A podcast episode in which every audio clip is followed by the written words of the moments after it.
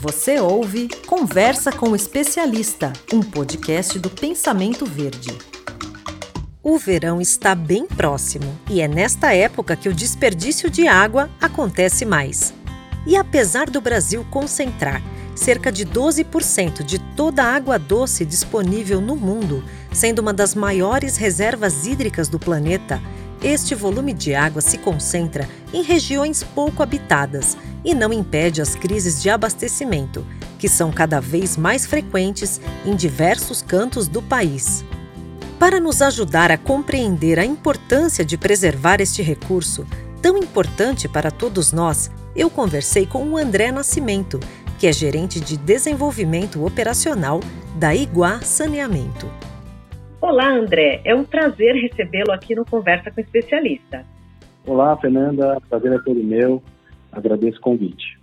André, eu quero te perguntar por que, é importante a gente consumir água de forma consciente?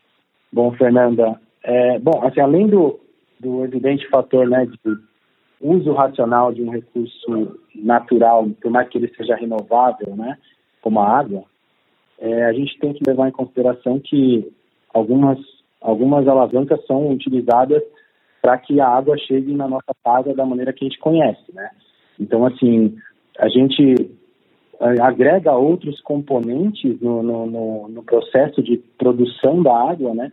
Desde produtos químicos para o tratamento, até energia elétrica para transporte e bombeamento, desde o corpo hídrico até a, as nossas residências. Isso tudo vai agregando valor aí no, no processo né, de, de produção e, e, entrega dessa água, além de outros serviços, como, por exemplo, as análises de, de controle que são feitas e, e, enfim, as manutenções dos ativos que são utilizados para fazer a prestação desse serviço, né?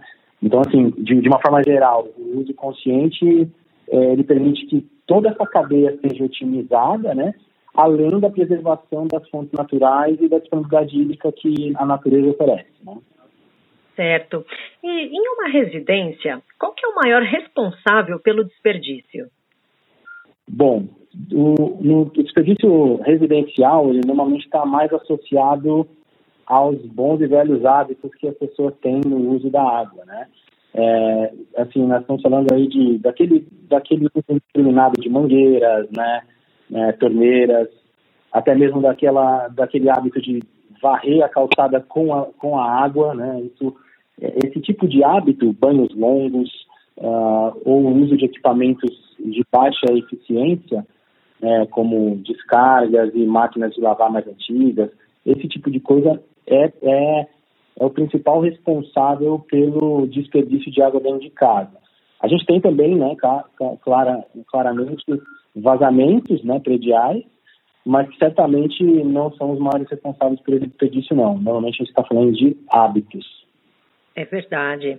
É, e além das residências, uma boa parte do desperdício de água potável nos centros urbanos ocorre nos sistemas de distribuição. É possível mudar essa situação? Como fazer? É possível sim, Fernanda. A gente tem grandes desafios né, no, no, nos centros urbanos para processo de distribuição de água. Né? Nós estamos falando de redes velhas em locais bem antigos, pontos de difícil acesso para manutenção e reparos fraudes e furtos de água, né? É muito comum também a gente se deparar com esse tipo de situação.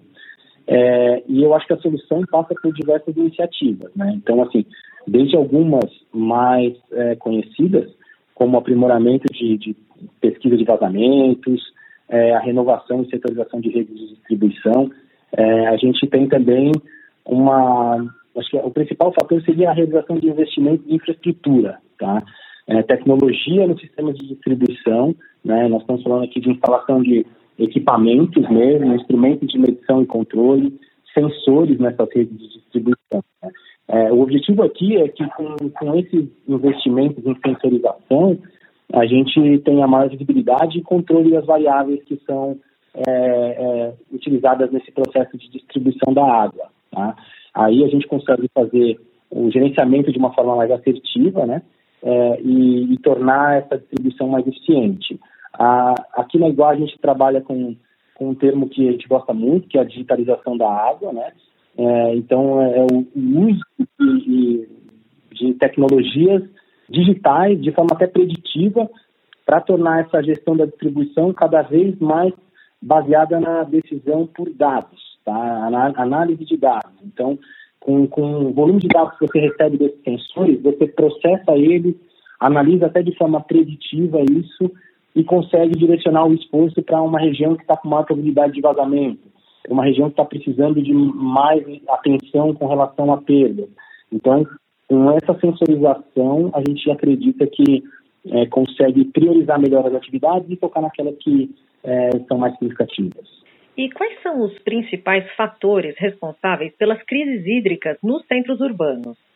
Além da pressão né, que a gente comentou dos fatores de, de desperdício e, e, do uso racional como um todo, né, a, a, própria concentração urbana ela já gera uma elevada demanda uma região muito pequena. Né? Então, grandes centros urbanos são regiões que concentram ali uma demanda muito alta por água e isso faz com que as operadoras, né, as empresas de saneamento é, necessitem buscar essa água cada vez mais longe, né, isso encarece é, o processo, isso é, onera a disponibilidade hídrica de outras regiões adjacentes, né? Mas acho que um ponto que a gente não pode deixar de, de comentar também é a preservação dos mananciais utilizados, né? A interferência nessas áreas desses mananciais, ela afeta diretamente a disponibilidade hídrica, né? É, e gera uma dependência maior de, de regimes contínuos de chuvas e acaba afetando o abastecimento público de água, com certeza. E, na sua opinião, qual que é o principal desafio do nosso país em relação à gestão e ao consumo de água?